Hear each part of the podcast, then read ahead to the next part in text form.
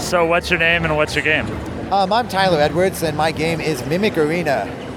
So, uh, is this the first interview you've done while playing your own game? Is this the first interview while playing it? Yes. Um, and that is not like a question to be taken lightly, too. This is a very hard game to play and talk, hold a normal conversation. So, what's what's the main? Uh, it's a local multiplayer game. What's the main kind of hook of it? The hook is um, ghosting. So everything that you do is ultimately recorded and played back in some sort of uh, facet, whether it be to um, create an ally or an enemy or an objective point in the particular mode that we're playing right now. So, how'd you go about doing the uh, the ghosting? Did you do like an input-based thing where it replays the inputs? Actually, I started like strictly off input, you know, um, controller mapping. So it, are they pressing jump, um, the directional pad, and uh, shoot? Um, and then I noticed that some of the stuff was not seating properly. Like there would be, you know, a random physic hiccup that would un like will slightly ajar some of the movement. So I would have to later put in like position and uh, rotation and all that other good standard stuff. So, you- did you end up keeping the input as well? Like, is it a combination, or Yes, did you move just to? Yeah, input was great because it was ideal for animations. I just needed to make sure that the positions were seated like exactly how they would be. So, do you keep like the? Do you just like kind of cache when the animations change on the timeline, or do you I like? know they're just like piped in um, with the, the input. Oh, okay, interesting, interesting. What were some of the inspirations for the game? Okay, so this actually started um, as a, a global game jam game. So um, I didn't really have like a, a a huge level of inspirations like in its first conception, but obviously going through it, you know, you have this Tron look. So a lot of Tron, a lot of Mega Man, a lot of like really simple, basic stuff. I wanted this game to be very approachable, you know, um, at any given time. So, what was some of the uh, like early Ghost Ghost games you played? Like, what? Early Like, I imagine it was a racing, but Yeah, so the ghosting mechanic was definitely from racing. Um, I think, you know, of course, there's the uh, the, the classics like, or the, the recent development like um, Super Time Force.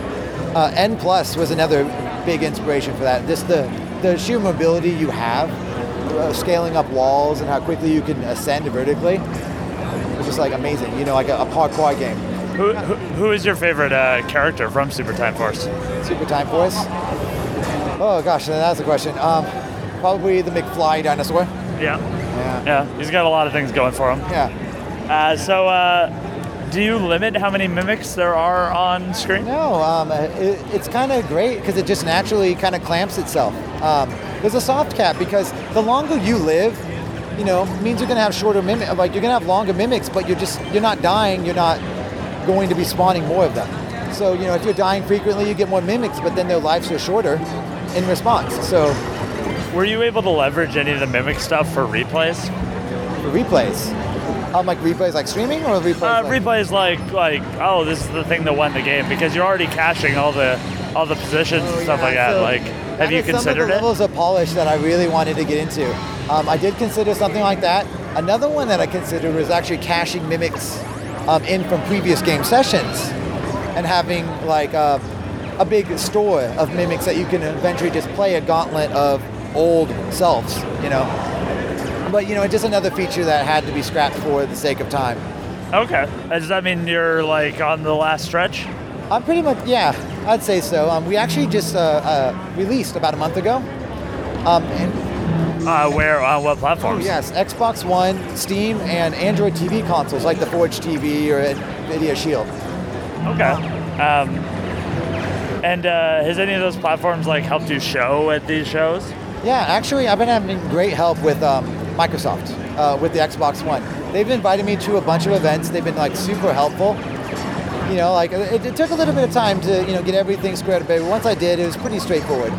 Um, but they have you know like helped with promotion, and they've actually been the biggest uh, you know the biggest uh, platform for sales. You know, Okay. And so than- and speaking of the Xbox One, did you support like eight player? Um, oh gosh, no. so this game is already super hectic with four. Um, so eight players, you can technically get, you know, eight play, four players plus uh, two pairs of clones for each one of those, um, and it would just be madness at that point. Are the are the colors constant in the game? Is it always like teal versus pink? No, um, we have a green and we have um, orange as well. And then the depending on uh, if we're doing a, a team game, like the one we're playing right now, um, the aesthetics of the stage will change based on the factions that you're playing too.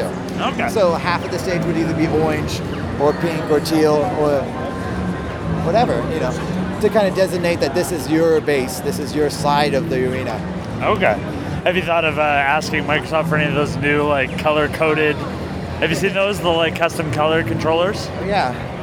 Um, yeah. So yeah, they've actually uh, sent me a couple of those um, these little promotional things, like as a, a reward that I just need to like apply some art to, and then I can just get. I just haven't had the time to yet. Yeah, it's been know, it's like, been busy. You know, I'm primarily a programmer designer, and all the pretty stuff comes from my artist, which is he's been taking taking on so many other projects recently. So what is the? Uh, so you're in early access right now. What is? Oh wait, no, no, no, you're completely out. Oh no, we are completely out now. Okay. Yeah. So um, Did Like- you do any betas or early access or anything like that? Um, for that, I just did simultaneous release on all these platforms. You just hit the ground running. I just hit the ground running, yeah. So the goal of this project was just to ship a title, and I did it, and I think I did pretty well.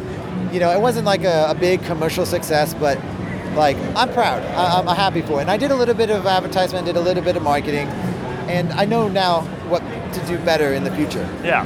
Whether it be to incorporate a feature such as online multiplayer from its conception, if is the type of game that needs it, um, which I really recommend. You know, to not pigeonhole a feature in last minute if you're time constrained, um, and to not be too afraid to cut something, even if it sounds amazing. You know, for Yeah. the sake of time, because you know, when you moonlight, your time is very precious.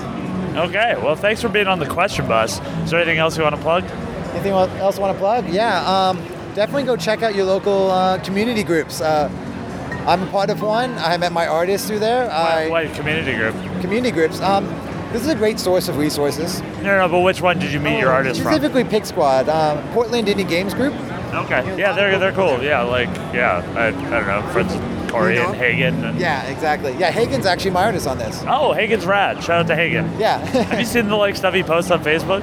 Oh yeah. So the, one of the things with this, um, I, I started this project um, and got Hagen on board a couple months in. So I kind of had all the pull as far as the art direction we should go.